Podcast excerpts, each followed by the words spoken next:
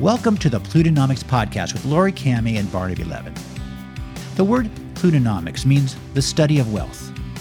It's our mission to educate, to help clients think about their goals and how they might benefit from working with an advisor to achieve them.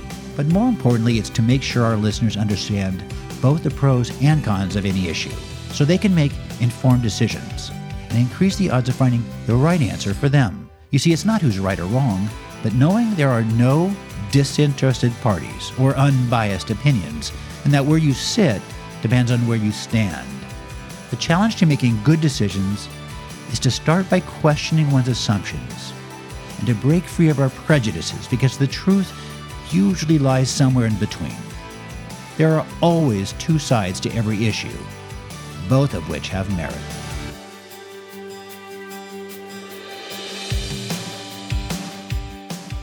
Last week, we spoke about the ABCs of financial planning and creating a framework within which to invest. The topic today is China. And perhaps the biggest problem with China is there are so many things to say, it's hard to know just where to begin. So let's kick things off with something a little controversial. Something Kyle Bass recently said on a CNBC interview with Joe Kernan. He said, once you understand the fundamental ideology of the Communist Party of China, even Stevie Wonder can see what's going on. It's simply impossible to discount. Understanding China with its thousand year perspective is a challenge for Westerners.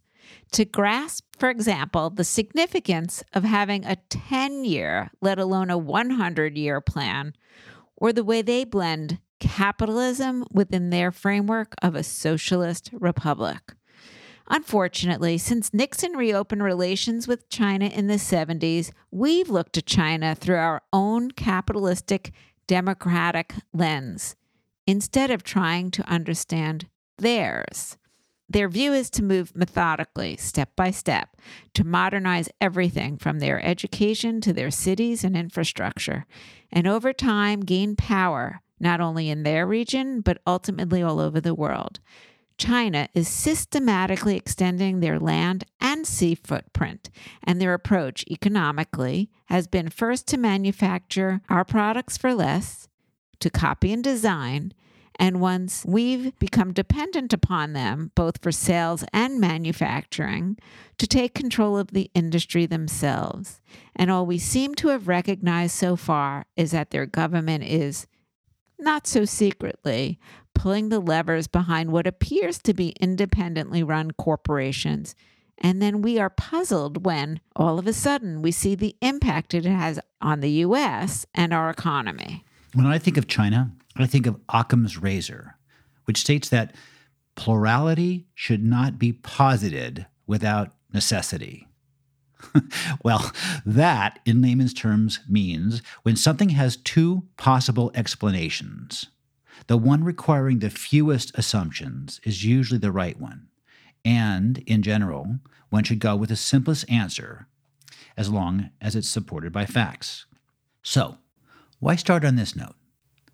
Because when we think of China, we must first realize they've been around not just for a thousand, but thousands of years. Starting with the Shang Dynasty in 1600 BC, they were already making advances in everything from math to astronomy, including the creation of the 365 day calendar we still use today.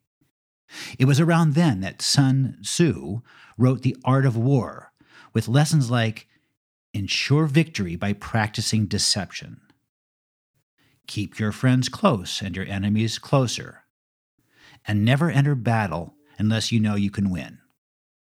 And it was also then that one of the most famous teachers, politicians, and philosophers of all time lived, a man by the name of Confucius, who, among other things, said, Never do to others what you would not like them to do to you.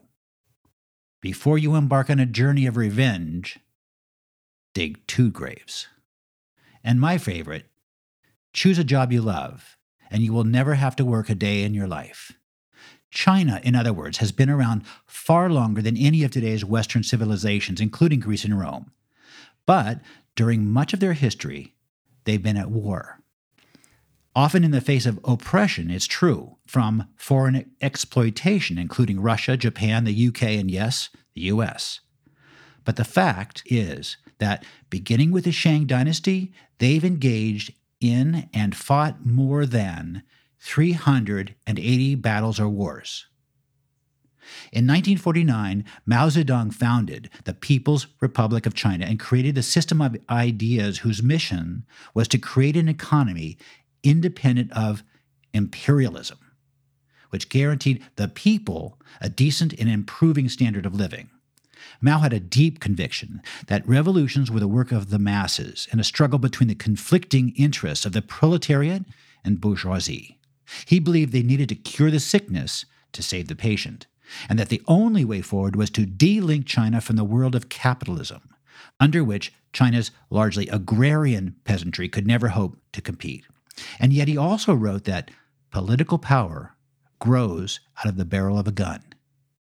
So, we only need look at their history, and from everything we see, given their current military buildup and new nuclear sites, it seems clear they're preparing for something. That's a very important point.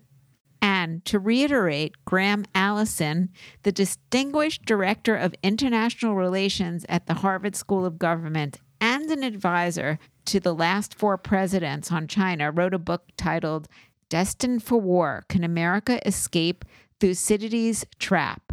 He begins with the ancient rivalry between Athens and Sparta, each vying for dominance while leading very different economies and ideologies, which ultimately led to the Peloponnesian War that plunged Greece into chaos.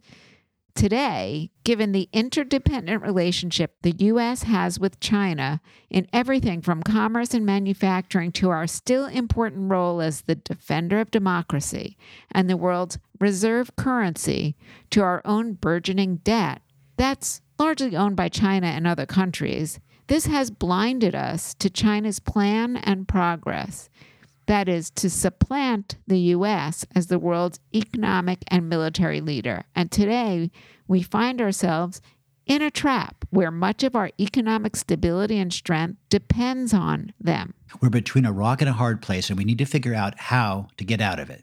Again, whatever altruistic actions the Communist Party may say they're taking for the sake of the people, and again, the Chinese people have contributed much over the centuries.